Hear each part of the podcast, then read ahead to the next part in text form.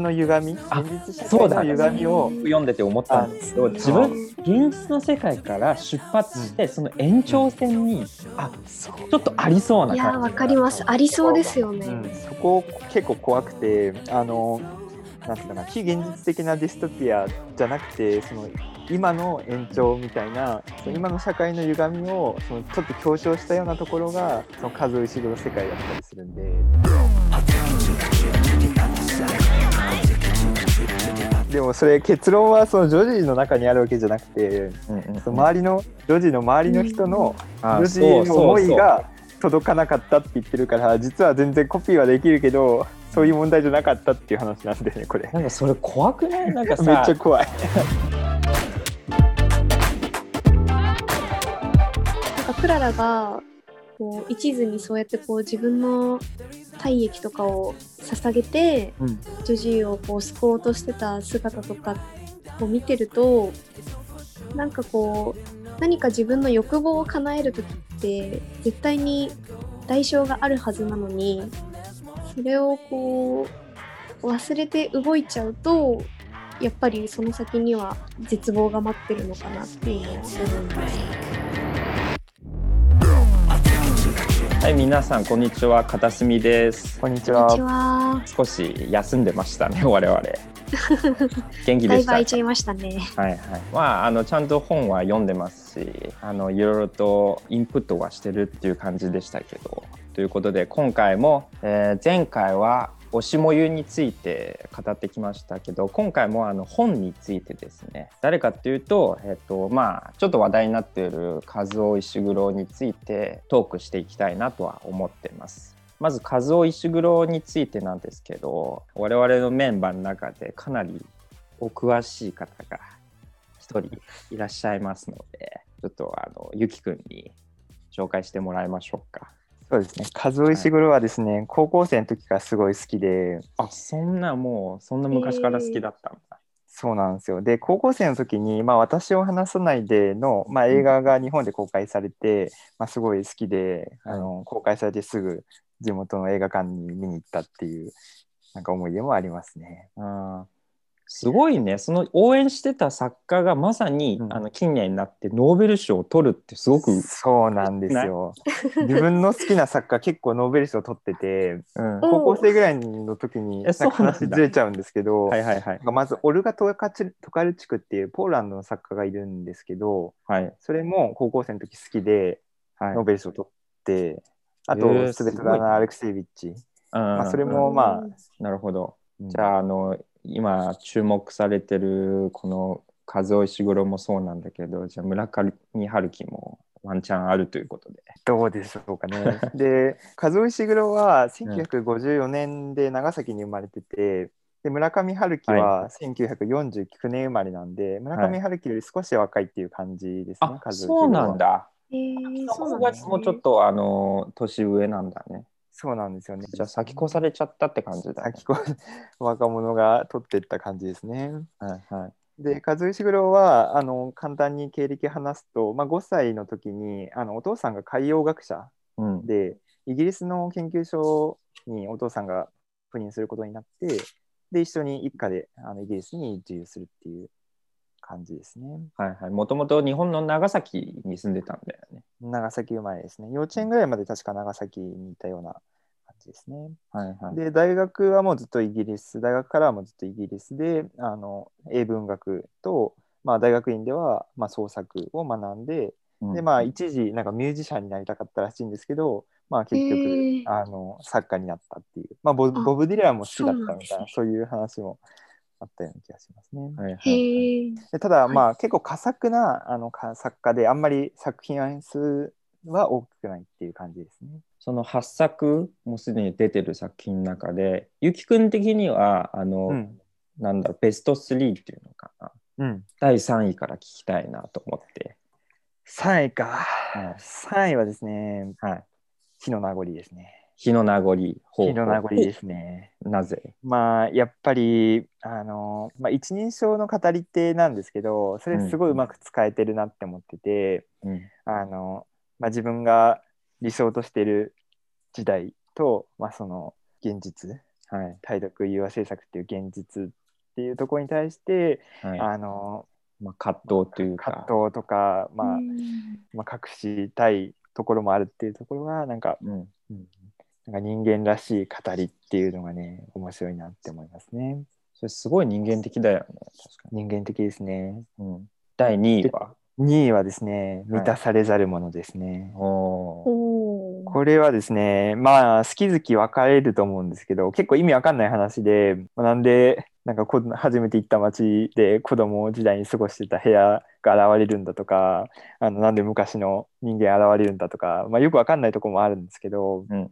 まあ、その辺はあの、まあ、幻想小説ということで、まあ、楽しんでほしいんですけど、うんまあ、なんていうのかなあのこの作品はその、まあ、おそらくそのライダー主人公のライダーのその過去の自分とかあと未来の自分とか、まあ、そういうのも全部出てくるんですよ。うん。で、まあ、普通の小説というかあの、まあ、一人の人生の、まあ、記憶全体みたいな感じなんですよね作品全体が。で、まあ、その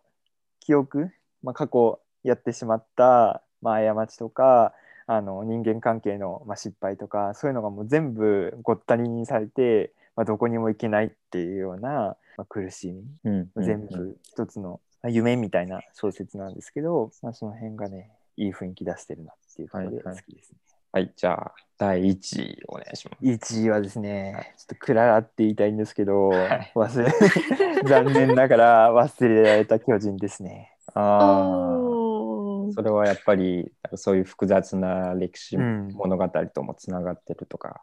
そうですね。ちょっと後で細かいところは話そうと思いますが、はいあのまあ、記憶のね、両義性というか、記憶の人間の記憶の、まあ、あり方みたいのをあの通ってるなっていうところで、まあこれは後で話します。じゃあ早速クララとお日様についてトークしていこうと思うんですけど、行きましょえっと、まずちょっとあの言いたいのはもう完全にもうネタバレっていうかもう。ううん含んでトークしたいのでじゃないとトークできないと思ってるので、そうだね。読んでから先を聞くことをすごくお勧めします。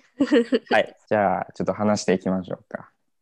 すごく僕はあの読んでてこの和尾石黒があのまああの子供向けに作品を、えー書くことをちょっと念頭に置いてたみたいにインタビューで言ってたんですけど確かになんか童話の世界をあの一つは書こうと思っていてもう一つはやっぱり大人たちが読むためなちょっとまあ SF っぽい作り込んだ世界っていうのはあのまあ二面性があるの作品なのかなと思ってて結構自分的に読んでてねあの童話的な感覚が強くてですね、うん。あんまりこの大人向けのこのちょっと複雑な世界を、うん。えーまあわざと書いてないのか書ききれてないのか、まあ、あと AF という視点からなのかあの、まあ、作中では十分に書いてなくてですねまだその童話的な側面が強くて個人的にはもっとこの世界ってどういう世界観なんだろうみたいなすげえあのうん詳しく読みたかったんだよね。まあ、そこはお自分のあのーはいはい。なんだろうあの想像力に任せうんて結構補填してたうん。ところがあったかな。まあ基本的には希望のある童話っていう感じで僕は、あの読んでて面白かったなっていう感じです。まあさっくり読めたんだよね意外と400ページもうんうんうんあるんですけど。花ちゃんどうでしょうか？そうですね。私、和尾石黒読んだの初めてなんですけど、なんかまず、こんなに丁寧に描写するんだってことにちょっと驚いて、すごい最初からめちゃめちゃ丁寧で、本当に本読んでるんですけど、どっちかっていうと、なんか映画のワンシーンをずっと見てるような感じはありました。うんでも、なんうんかさっきも話に出ましたけど、うんあくまでも、その、クララが語ってるので、うん。クララが認識したことしか入ってこないので、なんかたまに、なんか大人たちがこう会話をバーって言ってる時とかに、なんかこう、全部は見えなくて、うん。こう断片的に見えるのも、なんか逆にちょっと映画っぽいっていうか、なんかうん。うん。文章で解説されてるわけじゃなく、なんか本当に場面場面を見てる感じが。そうですね。なので、なんか逆にそれが、なんか最終的な結末の時にクララになんかめっちゃ自分が感情移入し,、ちゃいましたね。なんか物語全部クララの目線で見ちゃったからうん最後もなんかわーってなって そうそれはす数石黒のすごいところだなと思ってこれ全部あのクララの視点から描いてるからさ、うんクララが何を考えてるのか、こっち側は結構全部わかるわけうんじゃない。はいはい。だからクララに対してその他の他者が感じてるあの他者性だったりこいつ何考えてるんだろうみたいなあの一般的なあのいわゆる AF に対する感覚はないと思うんだよね。完全にもう人間として読者が、あの読んでいってそれがすごいもうあの、ロボットっていう単語があの適切かどうかわかんないけどロボット以上の感情感情輸入を成功させてるなっていう感じはするよね。そうですね。あんまりなんか AI とかロボットっていうのをうん毛嫌いせずに読めた感じはあるかもしれないです秋のその社会童話的でそのなんか社会のがどうなってるかみたいなのがあんまり書かれてないっていう話なんですけどうん和尾石黒作品結構そういうとこあってあそうなんだ。はいはい。やっぱりあの一人称単数なんですよ全部過去ね。作へ品。ーでその人からの視点しか見えないんですよね。あーなんか一部だけうん一部だけななんですよ。書き方だからがあって、うんそうだからら結構怖くいやどうぞ。そうそうそうまさにちょっとさ余計にさ、なんかうん得体の知れない、うんなんかちょっと影みたいなところがあって、そうなんですよね。うんあこれが和尾石黒の世界観なのかなと一瞬、あの読んでて思ってそうですね、はい例えば私を話さないでの話でその途中で、その彼ら全員黒人間で手術受けて臓器提供されるよって話なんですけど、まあ、それもなんか最初わかんないんですよ。うん。だんだんなんか違和感を感じてて、なんうん。かこの、なんかこの施設おかしくね？みたいなのがだんだん違和感として現れてって途中でわかるみたいな、そういう話とか、構成としては結構うん、今作とは似てるんだよね。まあそうだね。で、まあ日の名残も同じで、その、うんスティーブンスはその自分が使えてた頃はもうなんかイギリスの時代のもう一番いい時で、あのはいはいはいなんか使えてたダーリントン教最高ですみたいな感じなんですけど、でうんだんだんあのなんか実は対独融和政策進めてたよねみたいな話とか、ううんんうんそういうのがだんだん分かってきて、うんあの語りの断片的な情報から。はいはい。だからその社会が全部開示されることっていうのは基本的に数え絞り作品なくてうん。人てかそうなんだよね。なんか考えてみれば人間って自分の視点からしかうん。認識できないうんじゃないですねですか。だけどそういう映画だったりあの文学作品っていうのはあたかもその神の視点から、うん。えー世界を認識するみたいな方法が取られがちなんですけどあの、まあ言ってしまえば和尾石黒みたいな書き方が本当の認識の仕方なんだっていう感じ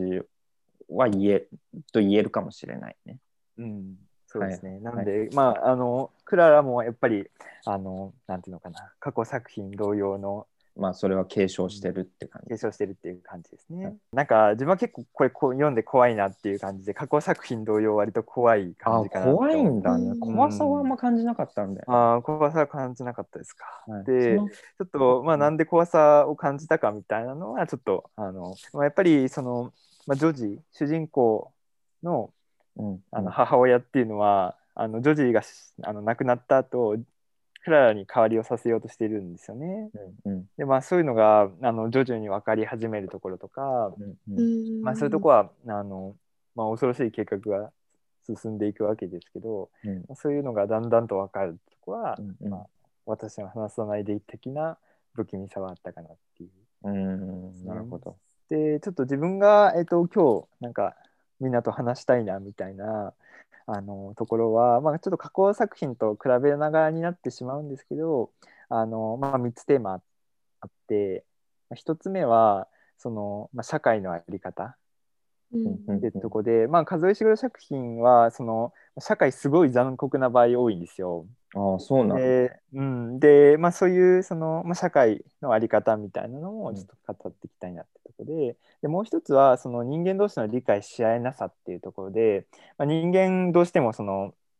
まあ、他の人が何考えてるかって分かんないじゃないですか。はいはい。そうそうですねいう、うん、で、まあ、和石黒作品ってその一人称でずっと語ってるんでその他の人が何考えてるかって分かんねえよっていうのをあの分かんないってことがすごい明らかになるというか、まあ、それわあー分かんないことを利用して結構物語進めていくことがあるので、うんうんあのまあ、そのあたりの話。わかりました。であと最後は、えっと、記憶について語りたいなってとこでただこれはねちょっと、まあ、自分の中でもまだ整理はできてないんでちょっと皆さんとちょっと語りながら整理したいなっていうところではあります。はい、まずそのクララとお日様というか、まあ、社会の在り方みたいなことを考えていきたいんですけど、まあ、数石作品結構社会残酷な場合は多くて、まあ、例えばまあ顕著なのは私を話さないでですよね。あのクローン人間作って、で彼らから臓器提供させるっていう社会うんうんうんで、結構世界観的的にはやっぱりディストピア寄りが多いんだね。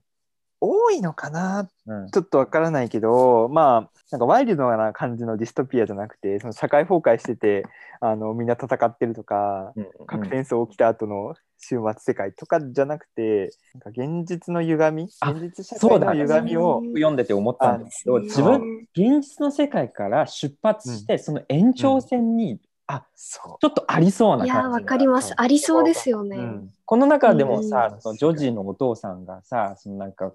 あのーコミュニティで暮らしてるとか言ってたじゃん。うん。それうんうんとかも聞いてて、うわあ、うん。今のなんか分断されうん。る世の中でありそうだなみたいな。うん。そうなんですよ。すごい感じた。そこ結構怖くてあのなんていうのかな非現実的なディストピアじゃなくてその今の延長みたいな、その今の社会の歪みをそのちょっと強調したようなところがその数石黒世界だったりするんで、うんうん、そうですね。なんか、うん。もう本当に行き着く先としてあり得るような感じがすごいしました、だからそのなんか工場処置とかも結う構んめちゃめちゃ怖いけど、怖い。何年か前から結構言われてるような話だなと思って、うん。あの遺伝子操作ね。はい。で、まあ、AI が職職を奪ってるんですよねそうそうそう。この世界だと。うん、うんうんでしかもまあ AI に対抗するためなんですかねあの工場手術を受けてしかも、まあ、受けてない子供っていうのは、まあ、ほぼ大学に行くことは不可能みたいなそういううんうん世界ですよね。きっとそれはあるんだろうね。人間自体もあのもっと優秀にしなきゃいけうない。んなんかそれをあのこの作品を読んでてすごく思ったのがなんだろう分断本当に分断について書いてるなと思ってて、うん。そのまあ主な主人公のクララとジョジーとあのリックの3人もさ、まあ、ひ2人は人間だけど1人はあの向上処置なんか lifted って英語のはい。原文では書かれてるんだけど、 lifted を受けてる子供と受けてない子供でしょ。そのね。こにも分断があって、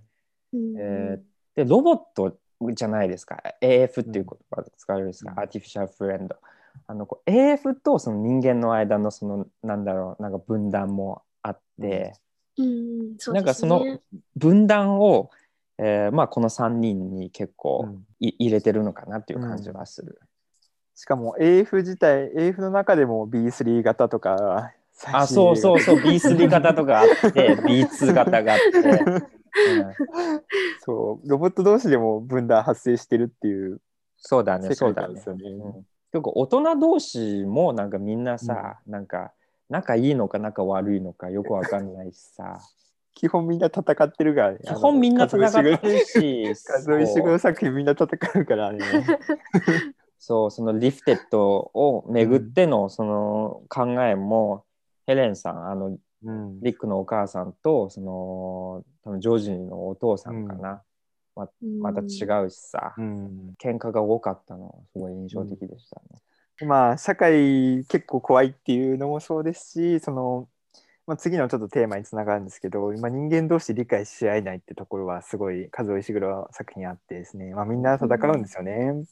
で、まあ、それぞれその、まあ、想像とか思い込みとか、まあ、自分の信念とかをもとになんかいろいろ策を巡らせるんですけど、うん。うんまあ、結局その他人とか全然世界とかを全然理解してなかったで、まあ、その進めてた策失敗するで絶望するみたいなのは、まあ、よくあるパターンうん。うんでで、まあ、例えば、えっとまあ、いろんな例があるんですけど、まあ、例えばですけど、日の名残では、あのまあ、スティーブンス、主人公のスティーブンスは、そのミス・ケントンからまあ手紙をもらうんですけど、まあ、その手紙からそのミス・ケントンは今の生活に満足してなくて、まあ、実は復職したいんじゃないかみたいなことを勝手に思い込んで、うんで旅に出るんですよ、ミス・ケントンに会いに。で、まあ、実際会ってみると、実はそんなこともなかったみたいな、そういう話で。ああ、そうなんですね。うん、で私を話さないでだと、まあ、なんか臓器提供の、まあ、猶予があるんじゃないかっていう噂があるんですよ。うんうんでその噂を信じてあの、まあ、主人公たちはまあ行動してあの、まあ、提供の猶予を、まあ、してもらえないかみたいな頼みに行ったんですけど、はい。まあ、ただその噂はただの噂で 提供の猶予をするような権限は全然なかったみたいなそういう話。へえ。結構なんだろう人間のそのなんか信じたい一面を信じるという、あの特性を強調してるような感じだよね。そうですよね。でまあクララとお日様もまあいろんな思惑が交錯しますよねっていうところで、まあ、例えば、まあ、ジョージのお母さんだったら、まあ、クララにジョージの全てを学習させて、うんでまあ、ジョージの死後は、まあ、クララにジョージを演じてもらおうとするんですよね。うんうんうんでまあメラニアさんはなんかなんか怪しげな企みがあるんじゃないかっていうふうに思ってて、うん、何とかしようと思ってたりとか。うん。あと、まあ、ジョージ、まあ、リックのお母さんはあの、まあ、リックのことを、まあ、大学に入れてあげたくてちょっと名前パッと出てこないんですけどミスター・バンスだっけ？あ、そうです。ねバンスさんにバンスさんに会いに行って、会いに行ってコネで入れてもらおうとするけど全然ダメだったみたいな。元彼に。元彼に。うんそういうところってすごい人間っぽいよね人間っ。ぽい。本人当に間っぽい。いや現実の人間ってまさにこうなんですよ。そう思う。まあ、クララの、まあ、試みっていうか、まあ、カパルディさん、マッドサイエンティストのカパルディさんも、あの、まあ、完全にその人間、人間の本質っていうか心みたいなものはなくて、まあ、コピーできるでしょみたいなことをまあ言ってるんですよね。そうだね。実は、うんなんだろうそのあのクララとお日様のに登場してる多くの人たちがそう思ってるんじゃない、そのお母さんもジョジのお母さんも頼んでるぐらいだからそう思ってるし、お父さんも反対してはいるんだけど、うん。だけどそのクララとの会話だったりあのあの、まあ、反対してるものの実は、まあ、自分も多分そのエンジニアとか科学者の出身だから、あのコピーできると思ってるんですよね、人の思ってる心ね。だからこそなんか認めたくないみたいな感じで、うん。あのクララに行ったりとか。だけど面白いんだけどその最後の最後でクララが、うんうんえっと、あのジョージになれるかみたいな、うん。えーなんか店長との会話あったじゃないですか。はい。面白かったね。そこはなんかやっぱでできなかったと思いますみたいなうん最後で締めくくったんだけど、あうんあのその AF 的にはあのうんできると思ってたんだけど最後的にはできなかったその何かがやっぱり思うところがあったんだろうねとか思って。でもそれ結論はそのジョジの中にあるわけじゃなくて、うんうんうんその周りのジョジの周りの人のあジョジの思いが届かなかったって言ってるから実は全然コピーはできるけどそういう問題じゃなかったっていう話なんでねこれ。なんかそれ怖くない？なんかめっさちゃ怖い。自分でない人たちがさ あのおあのお前の代わりできるかどうかすげえ議論しててさ自分は蚊帳の外なんだよすごい怖いんだけどそれ怖い。自分がジョジーだったらさもうあのい怒り狂って死んじゃうんじゃないかと思う。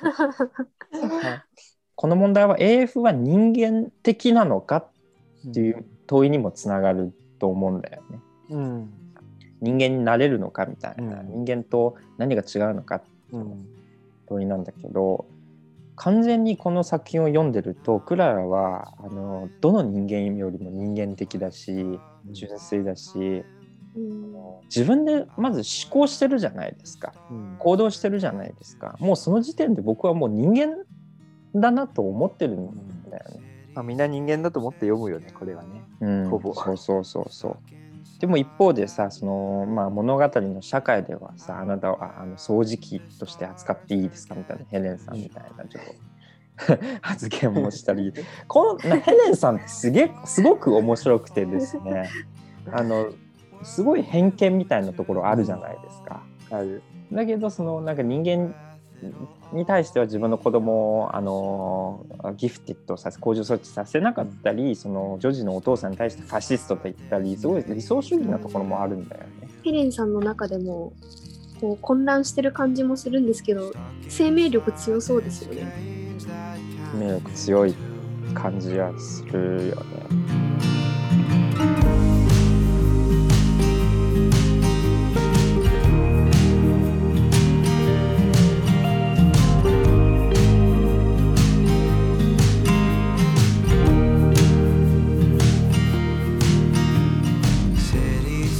まあ最後にあのちょっと記憶っていうテーマ、まあ、和尾石黒をまあずっと追ってきたかなっていうところがあって、うん。あの記憶っていうテーマについて語りたいんですけど、あのはいまあ、一番、えーとまあ、まずそもそもどの作品もあの一人称でその回想するっていう形式取るんですよね。まあ、これもそうだよねきっと。あのクララがその過去を思い出してるんだよねきっと。うんうんうん。そうですね。うん。であの、まあ、そういう形式取っててあの作品全体がまあ記憶ですよってとこもあったりして、うん。であの、まあ、もちろん感情があるうん。人間の視点なんでその理想化されたものとかその忘れたいものとか抑圧したい記憶とか、まあ、そういうのが、まあ、含みながらあの、まあ、語られていくってとこはあの火の名残もそうだしあのキャシー・エイジの話もそうだしあのそういう面あるんですけどあの一番その自分が好きな作品の「忘れられた巨人」これすごい記憶についてすごい追ってる話なんでちょっと話したいんですけど、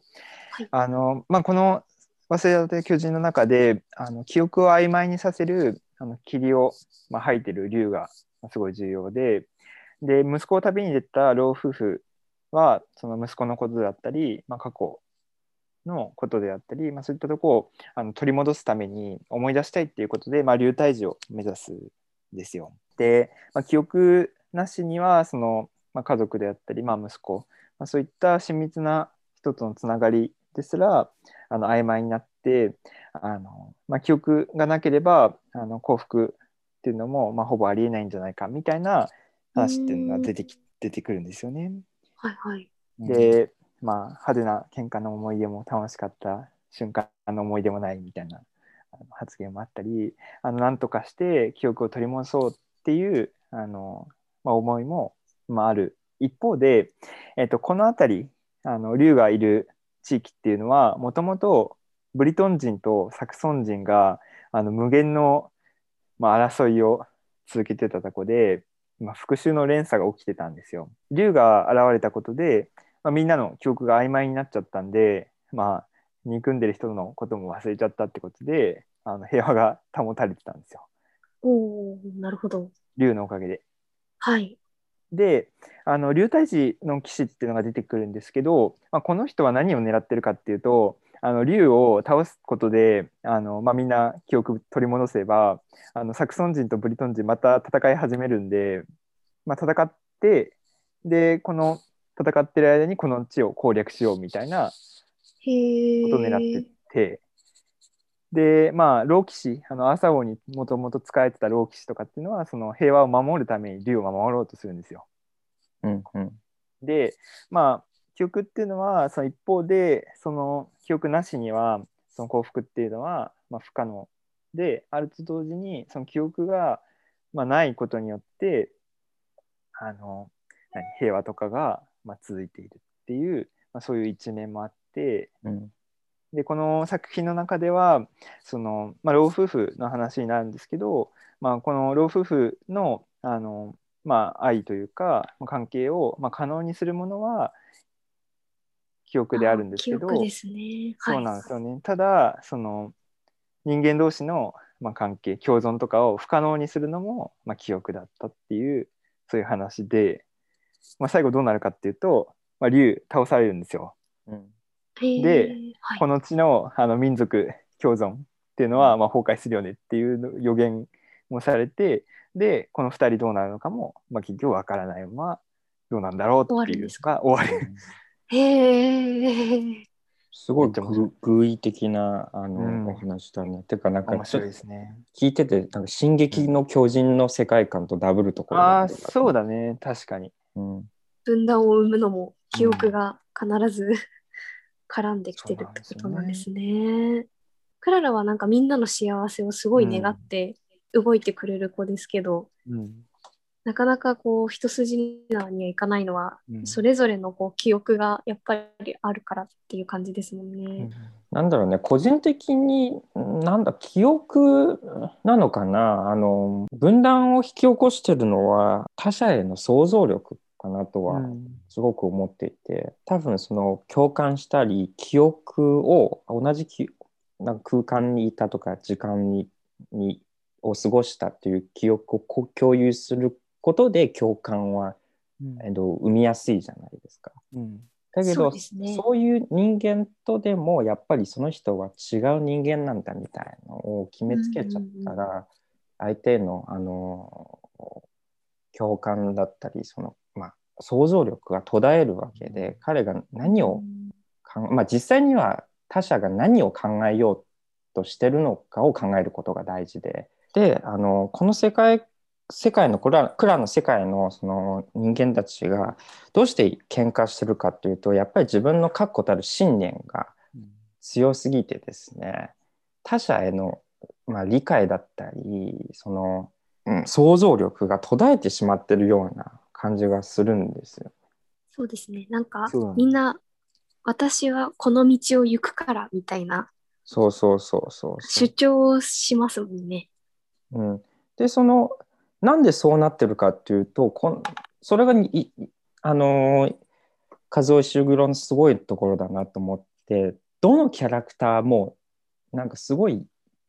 脆弱性っていうのかな弱弱いところをすごい持ってるじゃないですかうん影とか。はい。うんそれがみんなみんなすごいなんか余裕がなくてですねそれを壊されないようにやるのがすごい必死なんですようん。その感覚があってジョージのお母さんといえばその弱みはジョージその病弱のジョージだったりするしそのあのお父さんであればその自分の、ね、職業を失ってとかそういうあのコミュニティに住んでることだし、そのヘレンのお母さんもその、まあ、自分の息子だったり自分のなんか病気を持ったりとかすごいみんな、ね、弱みを持ってて、うん。その一生懸命守ろうとしてることがやっぱり他者への共感だったり想像力につながってない原因になってるのかなとは思思いました、読んでて。一方でき記憶で言えばあのすごい面白いなと思ったのがクララの視点から描かれるじゃないですかこれ。うん。フラッシュバックしたりいろんな記憶がところどころに入ってくるんですけどそれがもう完全に人間の、ね、脳の構造になってて、うん。それが一つ面白いのを感じたのと画面を見るときに多分その AF がそのなんかうん区分けして見てるんですよね なんかボックスみたいな。ボックス最初なんかてボックスがたくさんあるみたいな書いてあってさな何のことか分かんないんだけどあそれ多分なんかそのモニターみたいな感じでなんか黒くなったり現れたりみたいなそういうそうですね。認識するまでにクララがちょっと頑張ってるシーンとかそうそうそうそう途中から応援したくなっちゃいますもんね。そういうところなのかなと思って。そこはなんだ人間ともまた違うところだったり。逆に言えばその和夫石黒は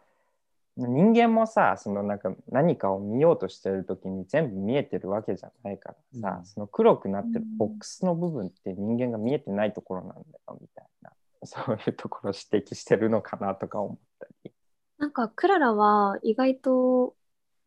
すごいこうみんなの幸せを考えてはいはい。結構もう暴走と言ってもいいぐらいまっすぐに行動していくじゃないですか。はい。でもこう最後に結構そうやってこういろんな記憶をこうごっちゃ混ぜになりながらももう一回たどろうとしてるのはなんか人間も一緒で普段過ごしてる中でこうわからないことそういうこう人の気持ちとか自分の視点でしか見えてないところを思い出すことでもう一回ああの時この人ってもしかしたらこう考えてたのかなとかこう振り返ってどうにかこう補正しようとしてる感じあがあそうだねそれはなんかうん人の一生のその終わりとうん似てる感じがすごいするよね。はいはい。で本当に自分がこの時こういう行動してよかったのかなってこう、考えてるような感じがうん。すごいしたので、ああそれはなんかねすごい記憶が大事だなと思ったところなんだけど、うんその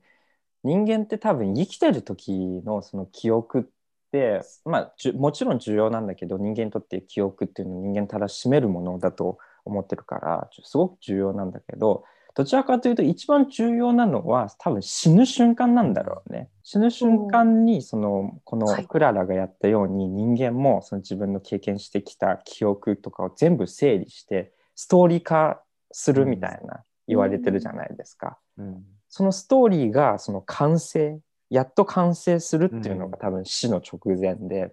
そのストーリーが完成した時にあ自分の人生をやっと振り返れて自己定義ができるんだみたいな、うん。そういう意味だともうクララは本当に人間だよね。人間そのもの人だよ、間っぽいね。うん。うん。ちょっと番外編っぽいところではあるんですけど、はい、ジョジーが元気になったシーンってすごいなんか不自然かなってすごい思って。いやー私もまさかなんかここれでこうなるんだみたいな、これなんかちょっと怪しくねって思ったんですけど、うん。なんか個人的にはもしかして AF になったんじゃないかなっていうのもちょっとなきにしもあらずかなと思って結局その AF って光栄養にして起動し始めるじゃないですか。はいはい。ちょうど起動したのかなって感じがしてどうしても。なるほど。栄養補給できるってことはそうですよね。AF の要素がジョジーわかんない。にもこれわかんないんですけど本当に。どうなのかなってとこあってあの手元に本ありますか？はい。あります。402ページとか、まあ、メラニアさんなんかカーテン閉めようとするんですよね最初。うん、なんかうざいって言っっちゃクソ太陽って言ってますそうだよとか言って。で、まあ、クララがそうカーテン開けようと無理やり開けようとしてメラニアさん最初抵抗するんですけど、まあ、やがて驚いたような顔で手を離してくれたんですよね。はいはいで、まあ、顔に何やら合点がいったといったか表情がありましたとか何を合点いったのかっていうのはよくわかんないんですけどねで日が入ってきた時に、まあ、一斉にジョジーの方をみんな見るんですよね部屋にいた全員が。でまあメラニアさんはその太陽開けたあの日カーテン開けた後、まあ手両手で顔を覆ってしかもクソ太陽とまた言ってるんですよね。でみんなその日が当たってジョジーに日が当たってるとこを固唾を飲んで見守った上にはいお母さんは怖いものを見るようにジョージを見つめましたと。うん43ページ。あ、403ページ。で、リックも402ページか。うん今何が起こりつつあるのか、リックはどうやら見当がついたような顔をしていますみたいな話をしていて、うんなんかちょっと怪しいなって感じはするんですけど、わかんないです。みんなのなんか動きが意味がわからなすぎて、まあしかしでもあの私個人としてはやっぱり、あのジョージが治ったっていう奇跡が起こったっていうことをね、信じようかなとは思って。自分はどっちかわからないに入れようかなって思います、一はい票。はいはいなんか私も個人的にはまあたまたまたまたま運よくジョジーは治ったっていう風に捉えたんですけど、うん、でもなんかその後メラニアさんいなくなっちゃうじゃないですか。そうなんですよね。なんかそれがすごいなんか不可解というか、うん。メラニアさんからの話を聞きたいなっていうのは、メラニアさん視点の、はいはい。どう見えてるんだろうって。お母さんのそのちょっとあの秘密の動きとかもうんメラニアさんはこう察知してたわけですし、うんなんか知ってることがきっとあるかあると思なっていいます うのはね。思いましたね。メラニアさん何やら合点がいったっていう顔するんだもんね。何を悟ったんでしょう何を悟ったんでしょうね。あんまり考えたくないですね。っていうまあ一人称単数だから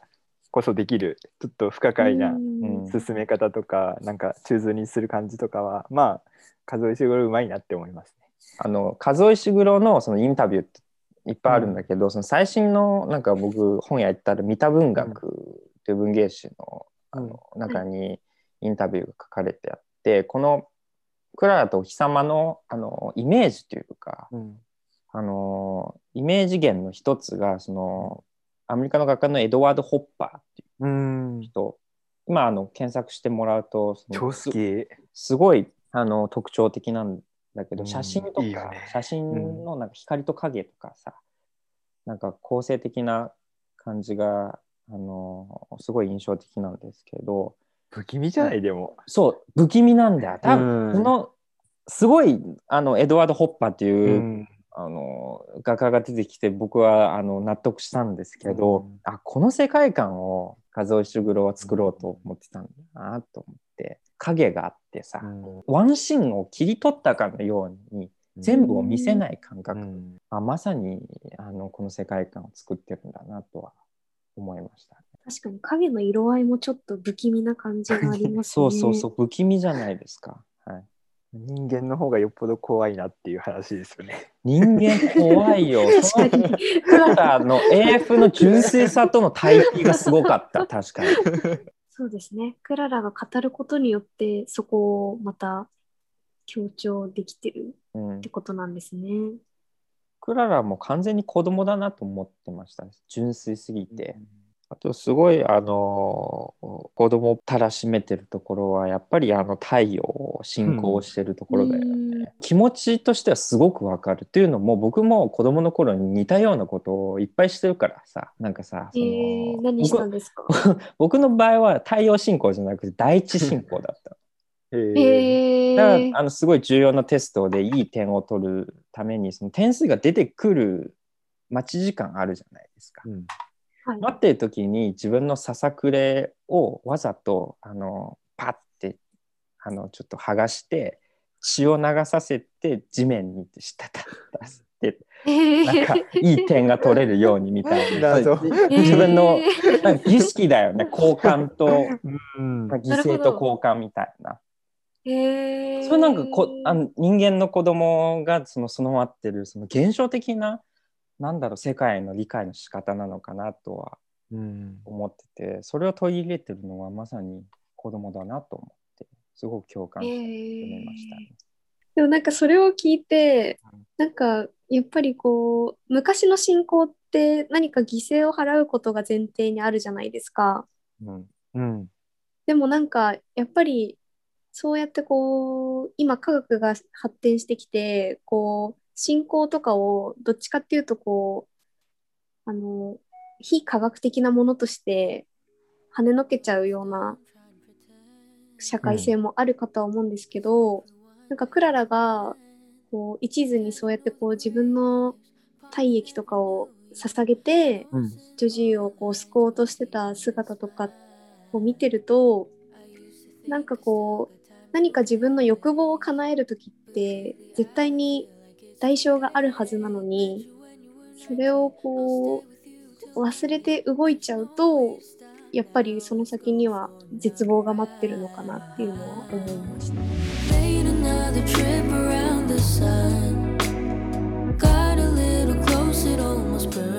一人ずつ最もなんか大事と思ったなんかワンシーンでもいいしなんかテーマでもいいし一個ずつ語って終わりにしますか？えっとね個人的にクララとお日様という、まあうんこの物語を読んでうん。やっぱりすごく思ったのはその数石黒が描こうとしてる世界観があのその三田文学の中のそのインタビューでもあったんだけど、やっぱり分断。うん。小さく人間社会が分断していくことを、えーやっぱり危惧してるというところがあって、そのジョジのお父さんが言っていたそのあのコミュニティとかさメラニアさんも最後なんかどっかのコミュニティに受け入れられるみたいな。なんかその世界が、えー国とか多分市とかそういうレベルではなくてあのもっと価値観なのかわかんないけれど主張が似たようなコミュニティに分断されてる社会の中であのリフテッド。の子供たちとリフテッドされてない子供たちジョージとリックだったりあとロボットってかあの AF のそのクララ、うん。この3人のキャラクターが一緒にいてそのなんか深いつながりができたっていうことは僕はすごくあのなんだろう階級なのか主張なのか分かんないけど分断を超えて一つの結びつきを形成してるなっていうのは僕はそういう希望にあふれた物語としては読んでて個人的に与える影響としてはなんかできればそういういろんなラベルは貼らないで、あの想像力を届かせてそういう連携を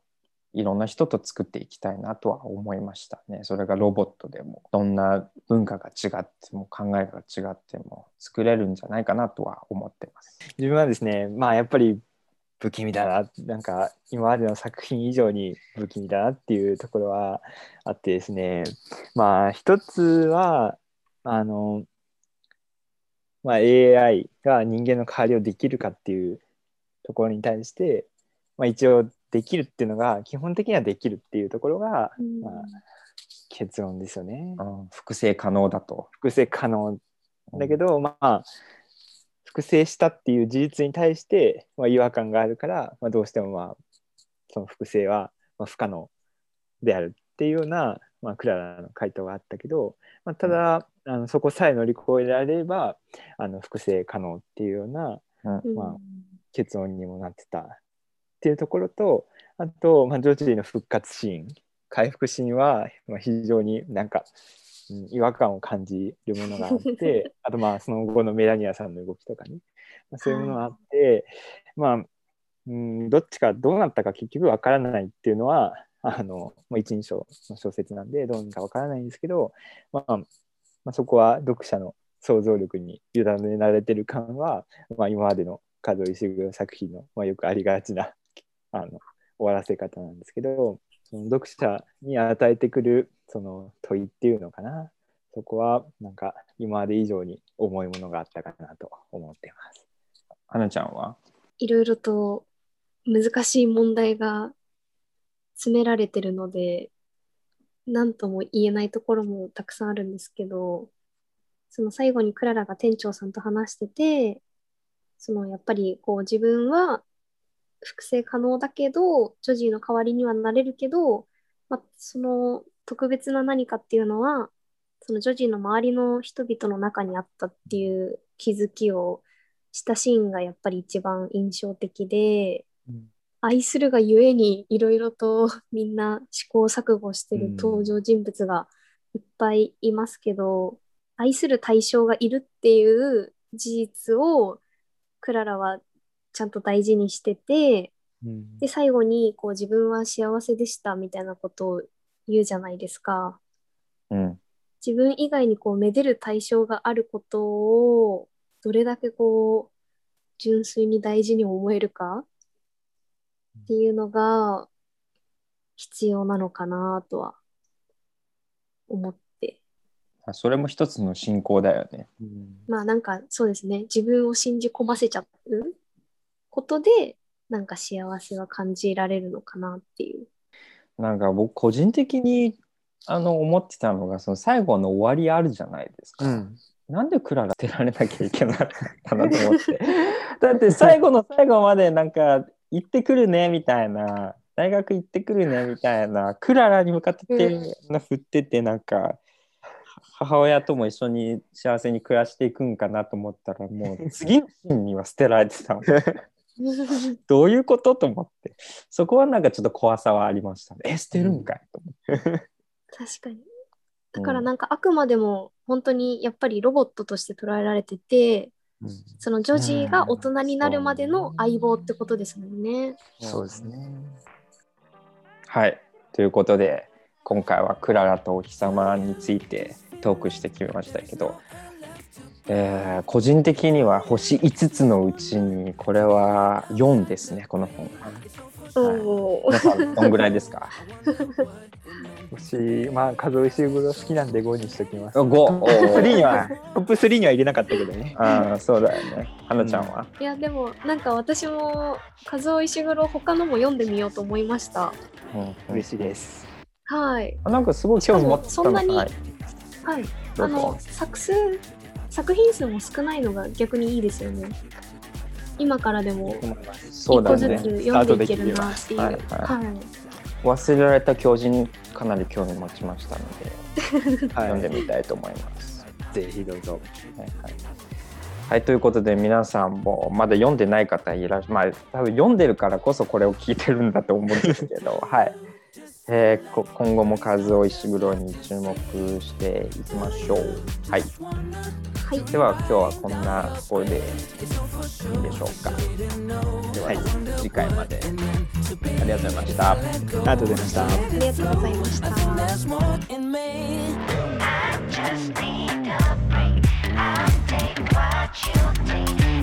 just need a break.